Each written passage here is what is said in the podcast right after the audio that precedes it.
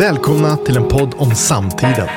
Magnus Nilsson, kommunalpolitisk halvpamp i Solna och Maria Ekstrand, journalist, författare och kommunikationsstrateg tar tillsammans sänkan på Moder Svea och blodtrycket på befolkningen. Lyssna till Svea kropp och själ, en podd om samtiden.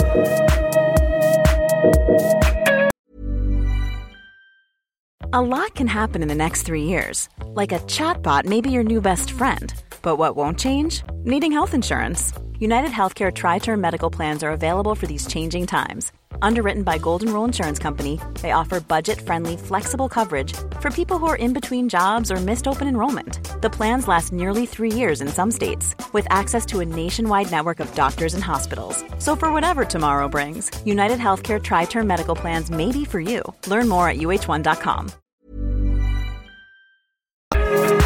Hej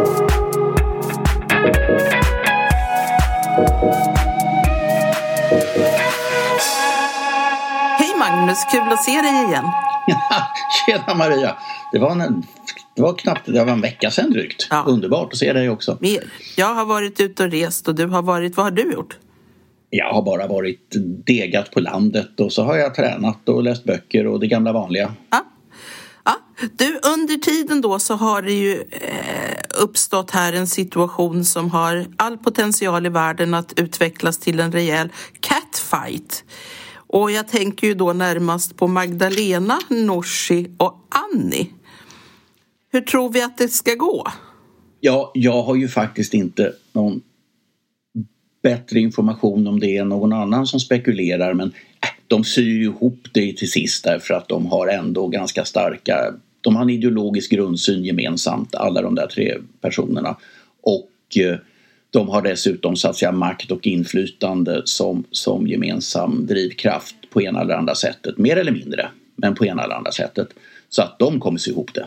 Men jag tänker, ja, för jag tänker så här att eh, Annie har ju varit så bestämd med inga ytterkantspartier och nu så kommer Vänsterpartiet att eh, behöva få inflytande för annars så blir det nämligen ingen kvinnlig statsminister.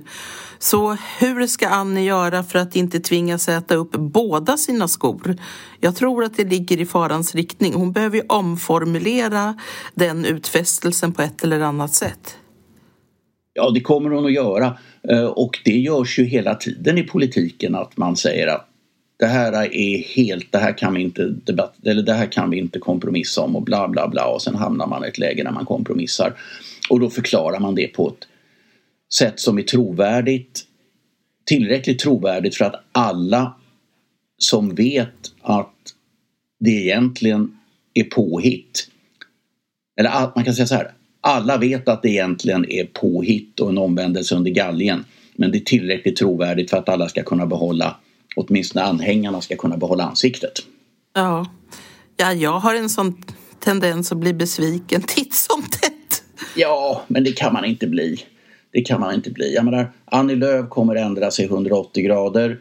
Hon kommer förklara att det egentligen inte har ändrat sig alls. Och hennes anhängare, de som eventuellt kan tänka sig bli hennes anhängare, de väljer att svälja det fast de vet att det där är inte riktigt sant. Ja, jag har funderat mycket på hur man håller sams i politiken. För eh, man har ju liksom helt olika ingångsvärden många gånger. Man har olika ideologier och så ska man då ändå stå där och samarbeta eh, på någon nivå. Kommun eller region eller, eller riksdag eh, kan ju kvitta. Så, så hur, hur, hur, vad, vad är ditt stalltips? Ja, jag är ju inte proffspolitiker utan i likhet med 99 procent utav politikerna i Sverige så är jag fritidspolitiker. Eh, jag har någon sorts riktigt jobb och så vidare och, och ägnar mig åt demokratin på fritiden även om jag har en ganska hygglig position så att säga som, som ordförande i ett, ett kommunalt bostadsbolag. Det är som jag sagt lite halvpamp sådär. Eh, för att det är stora värden och riktiga kunder och riktig verksamhet. Men är man det så att man har suttit i nämnder, man sitter i fullmäktige, deltar i debatter och sådana saker. Det skulle vara helt outhärdligt om man höll på att vara arg på alla människor man hade att göra med som inte tyckte som man själv. Det, är helt, det går inte. Utan man har väldigt bra relationer i allmänhet med folk, även från andra partier. Och det som spelas upp i talarstolen av hårda angrepp och såna saker är lite grann ett spel för galleriet. Jag skulle säga att det är ungefär som, som boxare. Boxare i allmänhet är inte ovänner privat. Sen slår de varandra på käften allt vad de orkar och ibland av misstag slår ihjäl varandra i ringen. Men det är därför att i, man kan säga så här, i ringen när man boxas, det är socialt acceptabelt att slå varandra på käften så att blodet skvätter. I talarstolen så får man göra fula angrepp på sina motståndare just där. Jag skulle aldrig säga eller insinuera sådana saker som jag gör med mina politiska motståndare i talarstolen privat. Gå fram till den personen och säga att du struntar väl om de gamla på hemmet dör för att du liksom tycker att det är viktigt med socialism istället för privata lösningar. Sånt där kan jag antyda i talarstolen men jag skulle aldrig säga privat för jag vet ju att det inte är så. Men jag, jag, jag, lärde mig för jättemånga år sedan när jag började arbeta med public affairs och som lobbyist eh, av en, en, en äldre och mer erfaren person att det gäller att hitta hitta någonting att tycka om hos alla politiker som man då behöver ha att göra med i yrket. Och eh, han, han var då moderat, eh, men han hade som han sa, det där är min favoritsosse och det där är min favoritvänsterpartist. Så jag har också det nu. Jag har favoritsossar och favoritkommunister, höll jag på att säga, som, som jag kan förhålla mig till. Och i sakfrågor så eh, behöver man ju inte alls tycka olika. Utan det är ju just när det kommer till den här grundläggande ideologin.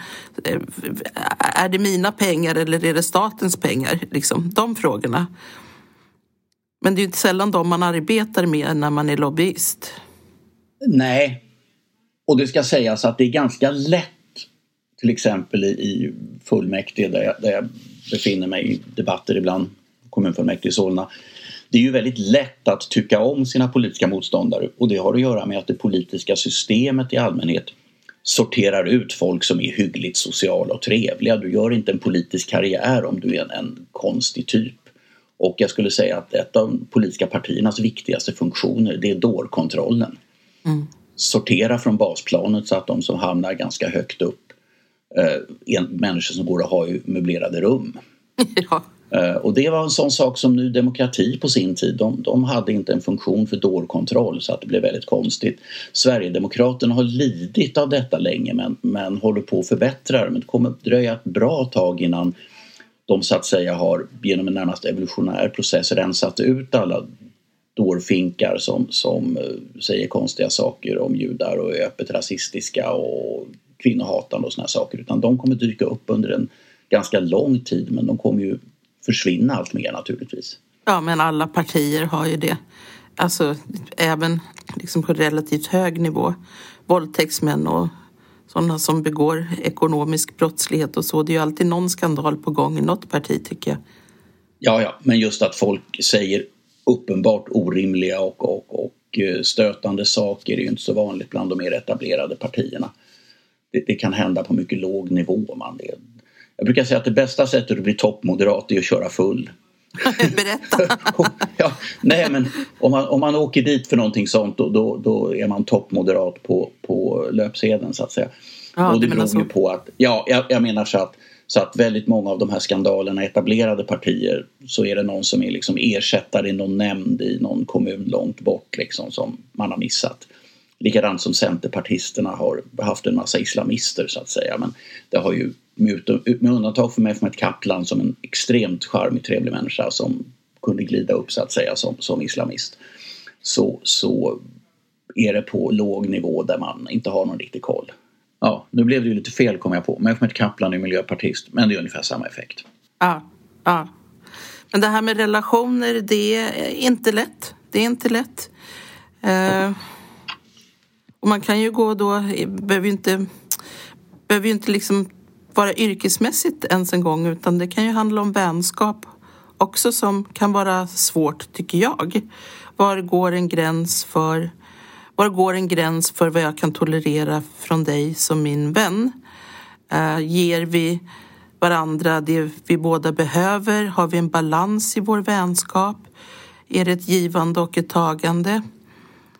Eh, och ibland så tar det ju slut helt enkelt. Ja, så är det. Alltså vänskap är svårt. jag börjar märka några saker och det är lite ålder sådär att förut kunde jag ju sitta och fika med folk och ha väldigt roligt i timmavis. Nu, de allra flesta människor, även sådana jag tycker är charmiga och intressanta och tycker väldigt mycket om. En timme brukar räcka, kanske två i bästa fall. Liksom. Men sen är jag rätt trött och tänker nej, nu, nu har vi pratat färdigt. Liksom. Ja. Så att jag har blivit mindre social på det sättet. Ja. Och jag har blivit bättre på...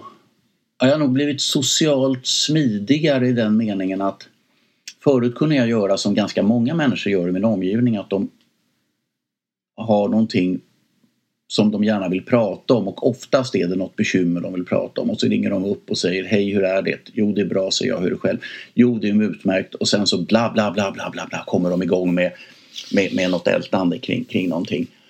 Uh, och jag kan ju också göra så men jag har på sistone börjat tänka mig för så att jag börjar liksom att säga att, att uh, jag brukar ofta säga att jag har ett bekymmer som jag skulle vilja prata om ett par minuter, är det okej? Okay? Uh. Och då säger personen ja, det är okej. Okay.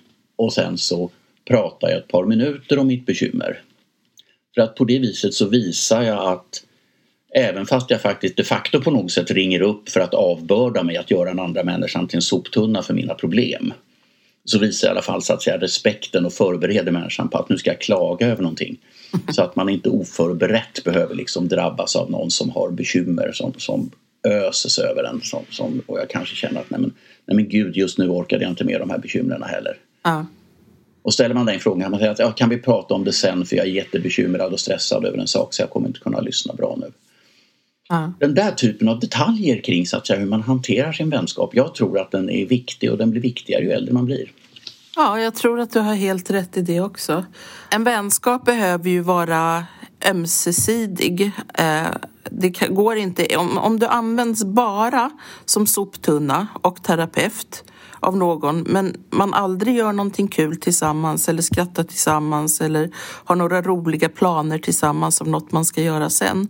Då blir det för mig i alla fall en obalans som gör att jag drar mig undan. I eh, yngre dagar så kunde jag liksom göra slut med vänner och säga sanningar och tala om vad jag tyckte på allvar. Liksom att hade ett behov av att nästan som en kärleksrelation liksom göra upp. Men det där har jag vuxit ifrån. Det är bara liksom att ligga lågt, inte ringa, inte höra av sig, inte ha tid när den andra ringer upp och så försiktigt liksom dra sig ut i kulisserna och tänka med viss sorg ibland att ja, men det, här, det här går inte längre. Vi är inte vänner. Det här är inte det, här är inte det jag behöver för mig. Nej, det där stämmer och jag talar ofta om att sätta gränser och, och det är ju ja, nu, nu blir det sånt här jävla psykobabbel här som låter som på något sätt tidningen Amelia eller någonting sånt där eller vad det heter men Alltså folk är, vi, vi, är lite obekväma med att sätta gränser så att vi sätter inte gränsen förrän vi sätter ner foten så att seismografen i Uppsala får krupp. Det gäller att våga göra det där lite tidigare. Att, att på tidigt stadium säga att ja men vänta nu, det, det har varit... Liksom, får jag säga en sak? Du är väldigt mycket bekymrad nu och talar om dina problem när vi talas vid och jag, jag tycker att det jag, jag, tycker att det är lite mycket av det ibland. Jag hade en bekant som pratade om sina tarmproblem hela tiden. tarmproblem? Liksom, ja men på riktigt. Hon hade något sånt här, äh, någonting så hon tålde inte någon mat och så vidare. Bla bla bla. Och, och då sa jag faktiskt att alla våra samtal kan ju inte handla bara om din tarm. Äh, och då blev hon stött liksom sådär att nej du lyssnar inte på mig, du bryr dig inte om mig och så vidare. Det här var ingen nära vän utan någon som jag liksom träffade ibland i samband med i andra sammanhang. Men det var naturligtvis det var ju också lite grann villkoret för att kunna fortsätta ha någon sorts liksom rimlig vänskapsrelation. Att, att hon inte hade för sig att enda syftet med vår umgänge var att hon skulle tala om sina sjukdomar.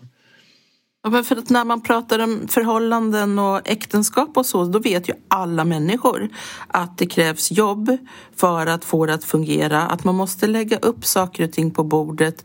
Man måste våga ha modet att lyssna på den andra och ta till sig utav eventuell kritik då när den kommer göra förändringar för att det hela ska fungera. Men det är lite som att med vänskap så lägger vi inte ner den energin.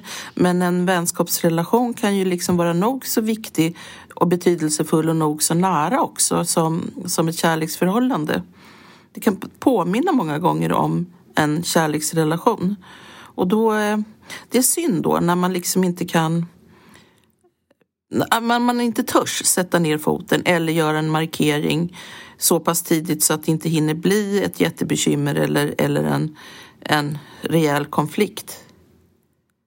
Ja, alltså ett, ett aktuellt bekymmer i sammanhanget är att några av mina, mina nära vänner faktiskt har håller på att bli så här anti-vaxxers och då får jag en känsla av att det, och det, det, det är ett bekymmer i sig men det är inte jättestort. Jag respekterar folk som säger att nej men jag vill inte ha det här vaccinet, jag litar på mitt eget, eh, på mitt eget immunsystem och, och eh, andra människor får göra samma val om de vill liksom. Ehm, att vi lever i samhället betyder ju att vi måste ta hänsyn till varandra men det betyder inte att vi kan kräva 100% hänsyn hela tiden från omgivningen. Ehm, så att det är okej, okay. men det verkar ofta komma det här att vara misstänksam mot vacciner just nu. Det verkar komma i ett paket med att man snackar om the deep state och en massa föreställningar som har att göra med, med stora centralstyrda hemliga konspirationer. Vilket naturligtvis är galenskap. Medan däremot världen är full av konspirationer. Moderaterna är en konspiration mot sossarna, sossarna är en konspiration mot företagandet. Villaägarnas riksförbund är en konspiration mot fastighetsskatten och så vidare. Vi samarbetar. Det är de stora hemliga konspirationerna som naturligtvis är knäppa för de, sådana går inte att hålla ihop. Det är ingen snack om att folk försöker konspirera hela tiden. Det är ju en central verksamhet. Men det där gör mig så att säga bekymrad för jag vet inte riktigt hur jag ska förhålla mig och jag har en känsla av att ta upp den här diskussionen på allvar då kommer, kommer vi bli ovänner på riktigt därför att det är något som inte lirar när människor har liksom gått över gränsen och börjat tro att det finns det deep state som motarbetade Donald Trump. Liksom.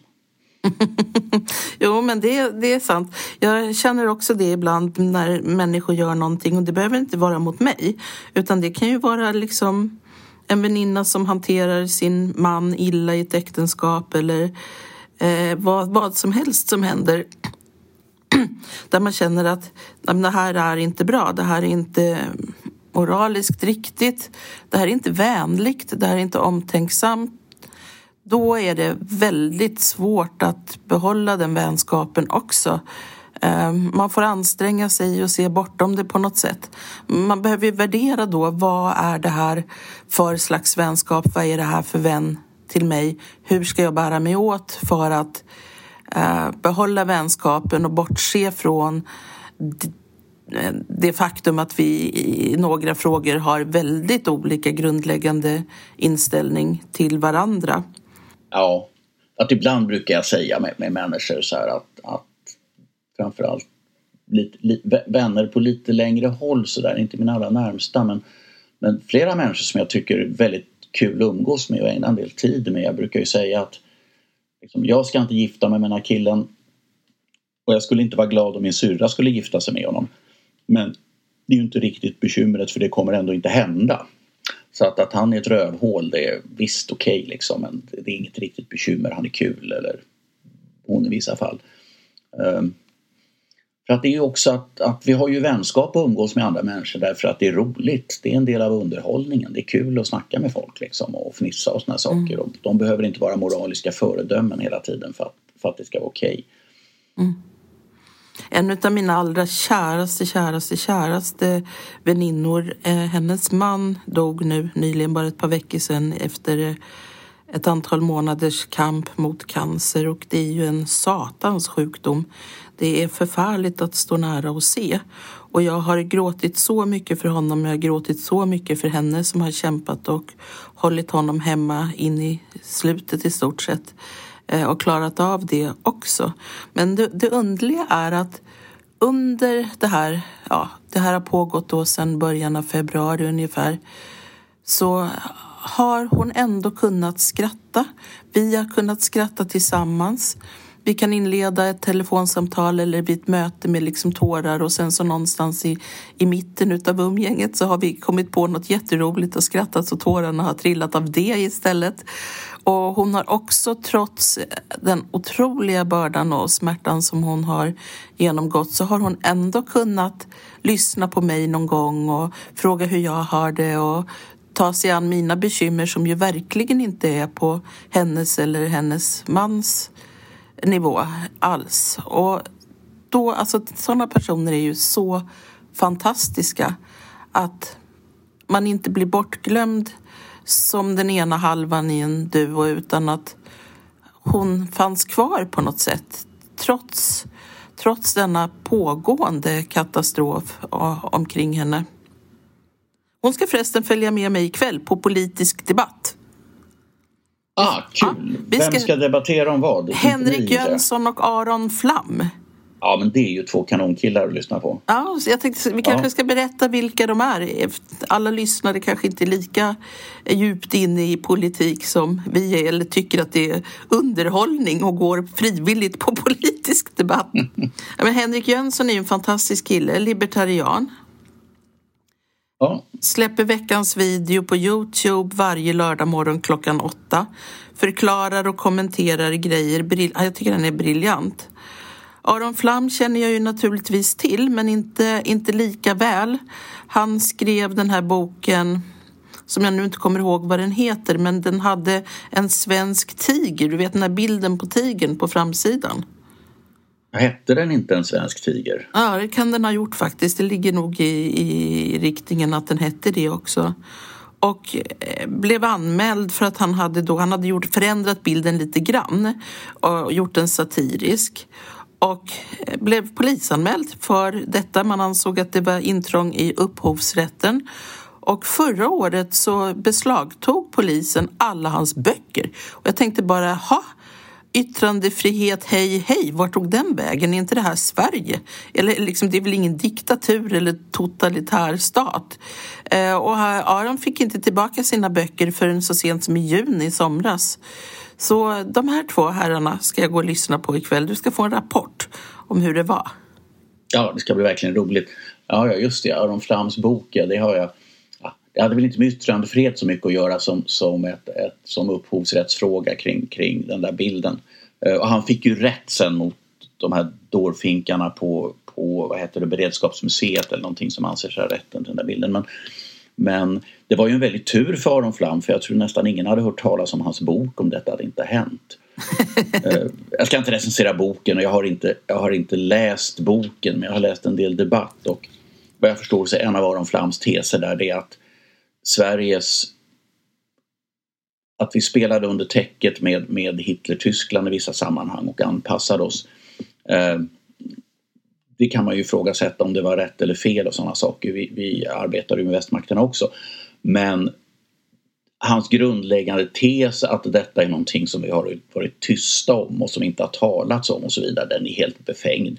Det måste ju finnas hundra hyllmeter, hyllmeter forskning om, om vårt agerande under kriget. Och jag kommer ihåg när jag var liten, min mamma och pappa pratade om att vi anpassade oss till tyskarna för att, för att hålla oss undan kriget och, och att, det inte var, att, att det inte var så bra. Nej, liksom, det var ju det var, i alla fall på, på... Ja, ja 60-talet så var det liksom all, alla visste. Man ska tänka 60-talet var ju liksom bara det var ju bara 15 år sedan efter andra världskriget eller 20. Det är som mellan nu och år 2000 liksom. För att all, alla visste väl att vi, vi anpassade oss till tyskarna för att, eller nazist, till tyskarna för att slippa slippa komma i krig. Det är svenska regeringens främsta uppgift att se till att vi inte hamnar i krig och med hundratusentals döda. Tycker jag ändå är legitimt även om naturligtvis kostade en del i så att säga moralisk rättrådighet. Ja, det gjorde det. Det, det. det har ju kostat och man kan ju förstå varför Sverige på sitt sätt gjorde som de gjorde. Men, men konflikten uppstår väl i att Sverige samtidigt slår sig för bröstet och är storebror och duktig och framstående i världen och rusar runt med pekpinnen i högsta, hund, hö, rusar runt med pekpinnen i högsta hugg och eh, tillrättavisar andra länder eh, givet hur då Sverige bar, bar sig åt under andra världskriget och det är väl liksom den diskrepansen som... Nej men nu, håll, nu håller jag inte med. Vad då bar sig åt? Alltså det var ju inte så att Finland eller Norge och Danmark och Belgien och de här länderna frivilligt gav sig ut i en rättrådig kamp mot nazismen. De blev överfallna och förlorade. Ja, men det har jag inte sagt någonting om. Det var jättetråkigt för dem och vi slapp bli överfallna och förlora. Ja, vi... Och det var något bättre för oss. Men, men... men varför vi inte skulle kunna moralisera om andra saker för att vi slapp ett anfallskrig. Det, det, det, var ju inte vårt fel och inte vår förtjänst heller att vi inte blev anfallna. Älskling vad du tänder till. ja, ja, men jag tycker, jag tycker att det är dumt. Alltså, det, det, är, det är mycket enkelt. Ja, Hitler hade, Hitler hade kom, Vi ja. upprätthöll ju tyska krigsmaskineriet i flera, flera år. Tills ett år innan krigsslutet med vår järnmalm bland annat. Ja, men vi behövde ju exportinkomsterna för att, för att kunna hålla oss från svält. Dessutom så levererade vi ju kullager och grejer till britterna också. Det satt ju hur mycket svenska kullager som helst i bombplanen som, som fällde bomber över Dresden och kokade hundratusentals kvinnor och barn i källarna. Så att jag menar, ska, ska man liksom, vi, vi, har, vi har inget att skryta med direkt. Men jag vet inte om vi har så jävla mycket att skämmas för heller om jag ska vara ärlig. ja, okej. Okay. Där tycker vi inte lika. Nej. Men det finns ett universitet i Pennsylvania som har gjort eh, forskning på det här med vänskap. Och då är några utav kriterierna för, för god vänskap det är tillit, att man har gemensamma intressen, att man har humor och ärlighet. Och det som är intressant då det är att ju yngre personer är desto högre rankar de tillit och ärlighet kommer mycket längre ner. Medan när man blir äldre så blir ärlighet viktigare än tillit, vilket jag kan tycka är konstigt, men enligt universitetet i Pennsylvania så är det så. Om man då istället för ålder tittar på separerar män och kvinnor åt. Eh, kvinnor har en tendens att ranka tillit eh, högt eh, upp på sin lista eh, under hela livet. Medan män, för män blir det oviktigt, eller inte tillräckligt viktigt i alla fall, de rankar ärlighet högst. Det är viktigare för män med ärlighet än med tillit i en vänskapsrelation. Ja, så är det nog. Frågan är, frågan är att det finns, en, det finns en distinktion när det gäller ärlighet som folk inte tänker på, nämligen att, att en sak är att jag är ärlig, men i vilken mån är jag uppriktig? Och i vilken mån är jag uppriktig med någon sorts omdöme? Jag skulle säga att som man så, så eller som man, alltså jag, jag förstår precis vad, vad, vad detta handlar om. Men jag skulle säga att ett sorts hygienkrav är naturligtvis att mina vänner är ärliga i det att de inte försöker blåsa mig eller på något sätt genom att ljuga skaffa sig på något sätt oförutsäg, oförtjänta fördelar på min bekostnad. Det, det, men det är ytterst sällan det händer. Eh, men viktigare tycker jag egentligen att de är uppriktiga i sådant som har med vår relation att göra. Att de vågar säga att Magnus, nej men nu gör du helt fel eller jag håller inte med eller det här är inte acceptabelt. Eh, det tycker jag är mycket viktigt. Snarare än kanske att, att ska de vara så himla ärliga om sina känslor och relationer och sådär. Ja, jag vet inte hur, hur mycket jag efterfrågar så att säga den typen av ärlighet i största allmänhet. Om de, om de håller stiff upper lip och när jag frågar dem hur mår du? Eh, och de säger jag mår jättebra fast jag vet att det inte är så så tänker jag inte att han är oärlig utan jag tänker att han tycker väl för ögonblicket inte att jag har med hans själsliv att göra. Och som man accepterar man det från andra män. Mm. Men det gör ju kvinnor. Kvinnor kan ju också göra så. Eh, acceptera. Jag tänker på det här med att reparera relationer. Du och jag har ju liksom en enormt lång vänskap bakom oss. När lärde vi känna varandra? 1990 eller något sånt där? Ja, typ. typ. Något sånt länge sedan. Många, många decennier. Ja, vi har ju varit helvetes arga på varandra också. Ja. Faktiskt. Men vi har ja. Men det har inte hänt många gånger. Nej. Faktiskt. Det har hänt förvånansvärt få gånger under de här decennierna som har gått. Och... Ja, och det har funnits, funnits mycket goda skäl till att vi har varit arga på varandra Faktiskt, så att, så att det inte har varit sådär att det har inte varit någon, någon fånig prestigestrid om ingenting eller, eller sårade känslor i, på nyttigt plan utan vi har haft skäl att vara varandra. Men vad vi har är en enorm förmåga att reparera. Och den har inte jag med alla människor, men jag har den med dig av något skäl. Därför att det går liksom att komma tillbaks det är tryggt på något sätt att reflektera över sig själv också för det måste man ju göra när man blir arg. Det är ju inte bara så att jag tycker att du är en saftskalle och sen är allt ditt fel.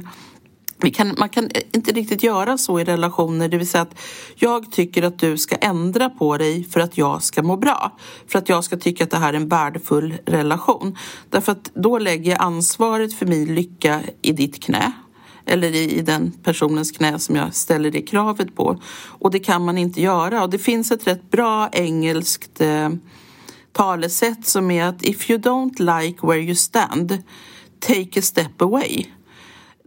Det vill säga, jag kan egentligen bara förändra mig själv. Och när det har gått lite tid, när man har varit osams, man har blivit sådär fruktansvärt arg, då är det väldigt skönt om ens vän, i det här fallet du då, eh, tillåter att man kan prata lugnt om det. Vad var det egentligen som hände där? Vad gjorde jag för fel? Vad gjorde du för fel? Hur blev det på det här sättet och hur, hur ska vi komma vidare? Och den förmågan ja, det, har du och jag tillsammans. vi är bra på det där. Vi, vi, vi, har, vi är båda människor med liksom en hög medvetandenivå och, och som är förnuftiga. Så att det, men i, i Anonyma Alkoholisters tolvstegsprogram, så en ganska, ganska stor del av programarbetet går ju ut på att reparera så att säga, relationer med, med omgivningen och sig själv, framförallt med omgivningen. Eh, AS program är inte så här väldigt egocentriskt, man gräver inte i sig själv så himla mycket eh, under en begränsad tid men sen är det över. Men däremot att reparera relationerna med andra och det finns ett system för. Och det är klart, som alkoholist, som aktiv alkoholist så har man ju fuckat upp nästan alla tillgängliga relationer man har. Och då måste man systematiskt gå och försöka gottgöra. Eh, och för att kunna gottgöra så måste man genomgå en process där man blir medveten om vad man har faktiskt gjort själv. Och eh, säga att det är det här jag har ställt till, det här är min del i konflikten. Jag går och ber om ursäkt för det eller gottgör det. Och sen så berör jag överhuvudtaget inte att jag uppfattar att den andra människan har en del också. Eh, för att det är inte min sak och dessutom så gör jag den här gottgörelsen och reparerar relationen huvudsakligen för min egen skull. För att jag ska må bra, inte för att återställa någon sorts, någon sorts moralisk balans sådär mellan vem som har gjort sig eller vem som har gjort så. Utan jag ska vara liksom jag ska bli av med mitt dåliga samvete och kunna säga att nu har jag städat på min sida, utav, på, på min sida av gatan. And that's it liksom. Om den andra personen vill säga att eh, ja, det spelar ingen roll att du ber om ursäkt, jag tycker du är en rövhatt ändå hej med dig så får man säga ja, så går det. Man kan kanske, det man har gjort under ett långt liv som 20 års drickande, jag menar, det är klart det är en massa saker som kanske aldrig man, man, kom, man, kommer aldrig kunna skapa så mycket glädje i andra människors liv nödvändigtvis. Liksom. Man kan be dem om ursäkt och försöka ställa till rätta. Och gottgörelserna är då inte alltid bara att be om ursäkt utan det kan vara att betala tillbaka pengar eller göra någonting annat.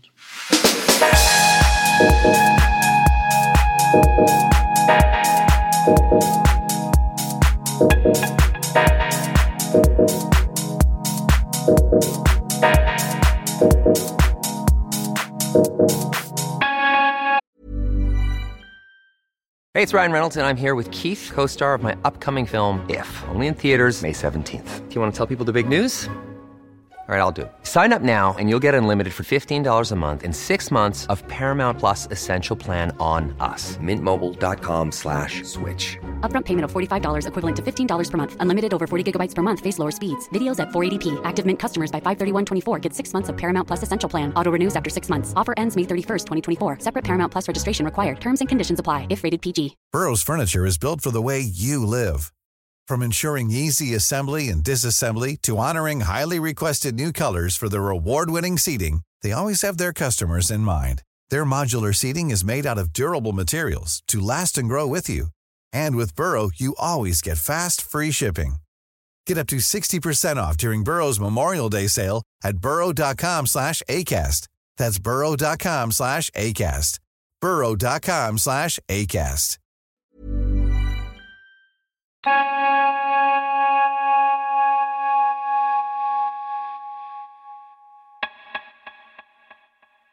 gång så har jag varit med om en sån där gottgörelse. Jag hade bytt arbetsplats och på den tidigare arbetsplatsen så fanns det en man som var alkoholiserad och kom till insikt om detta, eh, skrev ett långt brev till samtliga medarbetare på den arbetsplatsen och mejlade ut det och sen åkte han på behandlingshem.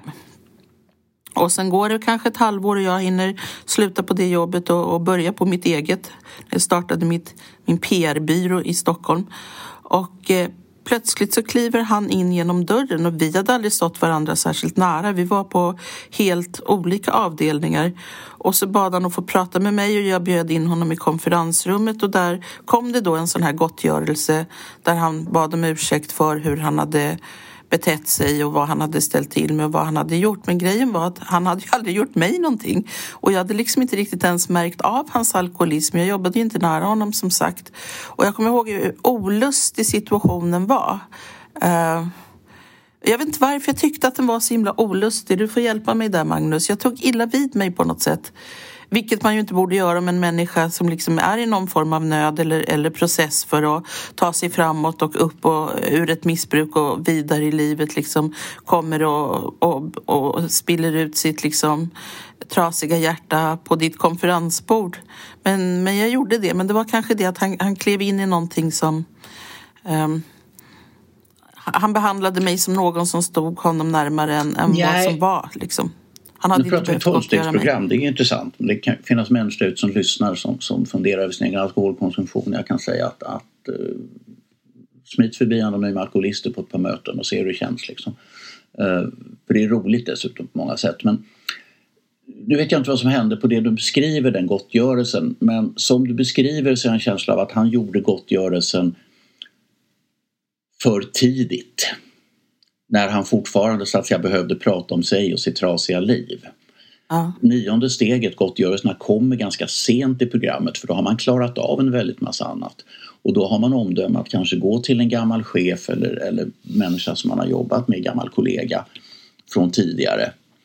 Och, och bara ta en fika och säga att hur du, jag, jag vill berätta en sak nämligen att jag har druckit alldeles för mycket, jag är alkoholist men nu är jag nykter och i AS-program så, så gör man ett nionde steg gottgörelse. Jag vet inte om jag skadade dig någonting när vi jobbade tillsammans men om jag gjorde det så ber jag verkligen om ursäkt och är det någonting du vill säga så, så kan du väl berätta nu eller senare. Um, för att, att uh, ja, jag vill bara klara ut alla mina gamla relationer. Uh, Det där låter ju mycket mer vuxet och moget än vad, ja, vad för då hade som hände kunnat, i då hade det mötesrummet. Nej, jag kan inte komma med, ihåg någonting. Eh, så att det är nog inget problem. Eller så kan du säga att aha, nu fattar jag varför du var opolitlig att arbeta med. Uh, och, och, varför du gjorde mig orolig för att du inte dök upp på möten som du skulle eller verkade ofokuserad och såna grejer. Men, men kan du säga att nej men nu fattar jag det, tack, det var bra att ha en förklaring. Eller varför vi, vi du var kolerisk och arg och anklagade mig ja. för saker. Ja, men nu fattar jag att det var liksom kanske jag som gjorde fel men det var också du som, som, som inte var i bästa form efter tre dagars fylla liksom. Eh, och det är skönt att fatta det. Ja. Ja, det är ju en otroligt eh, fin gemenskap många gånger. Berätta om grundarna, Bill, Bill Wilson Bob, och Bob Smith. Sorts, någon sorts helgon lite grann, framförallt Bill Wilson som startade det hela. Han var han var en mycket underlig man. Enormt dåligt självförtroende, samtidigt en grandios föreställning om sig själv. Uh, aktiemäklare, jag brukar säga att skillnaden mellan Bill Wilson och mig är att han söp hårdare men han gjorde också goda affärer. Uh, och att han söp hårdare har inte så mycket att göra med att jag inte söp mm. ordentligt när jag gjorde det. Utan Bill Wilson var, det, han var, det var elitklass ur, ur nästan alla synpunkter. Uh, men han har upptäckt att han med nöd kunde hålla sig nykter om han pratade med andra alkoholister. Försökte frälsa dem till, till en, en frireligiös organisation som han var med i. Um, det här var alldeles i början, han har varit nykter kort tid, några månader snackar vi. Och sen så är han på, på affärsresa i Akron som är ett ställe som, som ligger uppe i Mellanvästern och känner liksom att han är ensam, affärsuppgörelsen han arbetar med kommer förmodligen gå åt pipan Eh, så han verkligen känner att det är hotellbaren här men, men då kommer jag ju dö. Så att han ringer en präst bara random prästen på orten och säger Hej, har du en alkis åt mig jag kan prata med? Ja, säger prästen, du kan få ett telefonnummer, vi har ett riktigt praktfylla här. Uh, och sen så händer det några saker men i alla fall så träffar, så träff, går, går Dr Bob, Bob Smith som var läkare och mycket svårt alkoholiserad. Han höll på att förlora hela sitt liv eh, går med på att träffa Bill Wilson i alla fall. Och säger att okej, okay, jag kan prata med karln en kvart. Och de sitter och pratar i flera timmar. Och i stort sett sen dess med, med några slides så, så blir också Bob Smith nykter. Och han säger då att äntligen träffade jag på en människa som förstår exakt hur jag känner det. Och saken var den att det var ju Bill Wilson som hade pratat alla de här timmarna. Bob Smith hade nog nästan inte sagt någonting. Men Bob Smith upplevde ändå att Bill Wilson förstod honom därför att, därför att eh, han kunde berätta om precis samma känsloläge, vad som hände. Äntligen en människa som fattar vad det handlar om liksom, istället för alla andra som har gett mig goda råd helt från, från helt fel planet. Liksom. Därför att normala människor kan inte riktigt fatta hur människor med missbruk funkar mentalt. Och då blir det en klyfta. Mm. Fast det behöver inte bara eh, vara missbruk. När jag utbildade mig till psykotraumatolog så fick vi lära oss av vår fantastiska professor i psykiatri, Are Norman, eh, att fantasier, när man bär saker inom sig så tynger det och det kommer upp fantasier och fantasier är alltid värre än verkligheten. Att prata om sina känslor, vilka de än är, hjälper, och då spricker liksom, de spricker som troll ungefär. Eh, av att ha någon som lyssnar och någon som kanske också har varit med om något liknande och kan dela. En, en underlig grej som man vet, och det vet man då från psykologisk och psykiatrisk forskning, det är att människor som har varit med om trauman på något sätt, olyckor, katastrofer, får en känsla av förnedring och på den känslan av förnedring, att, att ha blivit förnedrade, så följer skam. Och därför vill man kanske inte alltid prata om vad som har hänt men man behöver göra det och det blir lättare att bära. Är du med om en eh, tsunami i Thailand och klarar dig med en hårsmån från att dö, drunkna helt enkelt så är det ju naturligtvis inte så att du kan göra någonting åt den saken. Men känslan av förnedring och med påföljande skam, det finns där ändå. Så det är ju naturligtvis livsviktigt för oss människor att ha en relation till varandra och ha folk omkring oss att kunna samtala med. Oh ja, identifikation och gemenskap är, väldigt viktigt. Men jag, skulle, jag skulle säga att, att mm. i alla sådana här sammanhang och som tillämpas väldigt mycket inom de anonyma alkoholister, det är att man skriver rätt mycket. Jag har en känsla av att mycket terapi, jag har faktiskt aldrig gått i terapi. Eh, har du inte? Nej. Eh, jag går jämt i terapi, ja, jag älskar terapi. Ja, eh, men jag har, jag har ju ja, det är tre, tre möten i veckan, det är gratis. Men, ja. men när man jobbar programmet i A så är det så att Alltså i terapi verkar det vara så att det är du som pratar och terapeuten som skriver. I A's program så är det så att där skriver man själv väldigt mycket. Och jag träffade faktiskt behandlingshemmet en präst som hette Simonsson som var liksom huspräst på nämndemansgården där jag var för 20 år sedan. Och han var någon sån här kändispräst. Han var kompis med ja, Hasse och Tage och såna här saker. Känd i Malmö. Ja, Simonsson jättestor ja, ja, visst. som präst. Ja, ja. ja. Men han sa en sak när, när vi hade något privat samtal. Så sa han att pennan är själens tunga. Det är viktigt mm. att skriva. Det räcker inte att prata bara utan du måste skriva ner. Det är då man får organisation och verkligen förstår vad som händer och det är också avbördande. Så att kombinationen som vi gör i A, nämligen av, av att skriva och sen prata, tror jag är väldigt, väldigt bra. Och att man sorterar upp? Ja. Sina tankar. Mm. Ja, för det är ju inte alltid så att en, du, har, du får en känsla av någonting. Vi tar skam för enkelhetens skull. Det är ju inte alltid så att den där skam, känslan har sin rot i det man tror utan den kan ju komma från något helt annat håll men det gäller att få fatt i det och få syn på det på något sätt. Skriva är jätte, jättebra. Skriver du fortfarande mycket om dig själv?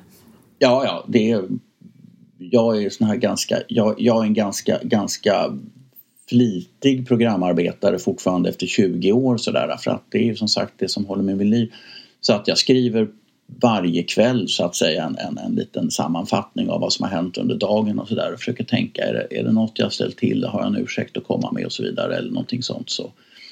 Um, och så, så att det, det ingår. Men jag tror, ah. att, jag tror att det är någonting som människor borde göra även om de inte har någon så här beroendeproblem eller, eller är allmänna galningar som jag. Liksom, utan det är, för att det, det, är ju många som går och ältar saker och när de pratar om sina problem så är det ett ostrukturerat svammel som, som där de kommer tillbaka till samma bekymmer många gånger på lite olika vinklar och vet inte vad de ska göra åt det. Så att det skulle nog för dem väldigt ofta underlätta att skriva ner exakt vad det handlar om. Mm, så du ser som det på lite papper. dagbok. Ja. Ah. Jag brukar säga det att hjärnan är bra på en massa saker men det är väldigt dåligt att bygga databaser i hjärnan. Det är den inte bra på. Nej men det är skitdåligt. Ja, så att har du tre problem så snurrar de runt, eller mer än tre problem så snurrar de runt och verkar vara hur många som helst. Ja. Uh, tre problem är nog tre gränsen för vad vi kan hålla i huvudet på ett effektivt sätt. Det är därför vi alla kommer ihåg Kalankas brorsöner, Knatte, Fnatte och Chatte. Men ska du räkna upp de sju dvärgarna så de flesta av oss behöver papper och penna och missa någon av dvärgarna. Och det är ändå, bara, det är ändå, bara, det är ändå bara knatt och fnatt och chatte gånger två plus ytterligare en. Så att frågan är varför har hjärnan så svårt med den lilla summan medan knatte, fnatt och chatte sitter helt, man aldrig kan glömma det liksom. Ja, nej, men det är helt sant. Mm. När jag mediatränar människor och säger att ni får ha max tre huvudbudskap och de ska rymmas på baksidan av ett visitkort. Var god och skriv ner dem. De säger nej, men vi vill säga det här och det här och det här också när de då ska iväg och bli intervjuade av någon. Och jag säger det går inte, ni kan inte hålla det i huvudet. Och så kör jag det där med knatte, fnatte och chatte och sen så de sju dvärgarna. Och folk tänker ju och sliter och sen börjar de samarbeta med varandra för att komma på alla sju dvärgarna. Och papper och penna som sagt sagt. Eh, och, och det liksom oftast så lyckas det inte. Det, och lyckas det så har det tagit väldigt lång tid. Och då har man ju illustrerat väldigt bra varför man ska ha max tre huvudbudskap ja. i, en, i en intervju. Liksom. Gärna. Och jag kommer aldrig ihåg, jag har ju gjort det här övningen hundra gånger med olika, i olika konstellationer, olika människor. Och inte sjutton kommer jag själv ihåg de sju dvärgarna. Nej visst, det är svårt. De heter ju konstiga saker i och för sig men det hade ju inte varit lättare om de hette Peter och Jan och Svenne heller. Naturligtvis. Så att det är kanske är bra att de heter så konstiga saker ur minnessynpunkt. Men, men så är det definitivt. Så att, så att, och det är väl för att vi är väl evolutionärt konstruerade så att det är när man när man springer ifrån den sabeltandade tigern så det finns tre grejer. Man kan springa rakt fram till vänster eller höger. Liksom. Tre alternativ är, är ofta det som så att säga, världen är indelad i. Alldeles, alldeles fysiskt så att säga så, så är det ungefär de, de alternativen vi har så att det är hjärnan bra på. Ah. Ja du min älskade vän, nästa gång vi träffas så får vi se om, om Nooshi och Magdalena har rykt ihop på allvar och eh, Annie Lööf har hotat med att lämna lokalen eller om de har blivit såta vänner. Vad tror du? Annie Lööf, vi, vi behöver nog inte, det är en definitivt lågoddsare knappt en gång pengar på att Annie Lööf kommer att ha hotat att lämna lokalen. Men det är lika mycket lågoddsare att hon faktiskt inte sen har gjort det. Eh, hon kommer hota men hon kommer inte sätta hotet i verket för det ser vi att det, det gör hon aldrig längre. Eh, för att hon är, hon är, är, hon är rejält tilltufsad nu av, av det revolutionära Dagostar som sitter liksom på andra sidan där och, och hötter med näven och är, är tuff och fokuserad. Eh, de kommer få ihop det av maktskäl som har inget alternativ. Ja. Men det är klart de kommer att ha bråkat. Ja. Då knyter vi ihop det där och så får vi hoppas att de har, är lika lösningsfokuserade som du och jag är när det kommer till relationer. Ja, vi skulle ju snacka sex och relationer också men det har vi inte gjort. Men det får vi ta nästa gång kanske. Vi, vi får ta sex en annan gång. Ja, ja, vi, börjar bli, vi börjar bli så jävla gamla ändå så jag vet inte. Det är, kanske ingen, ingen som vill höra en gubbe och en kärring snacka liksom om sex och relationer. Det ska vara unga, snygga, läckra människor som pratar om det. Ja, men det är bra. Vi hörs snart igen. Ha det bra. Hej. Ha det bra. Hej.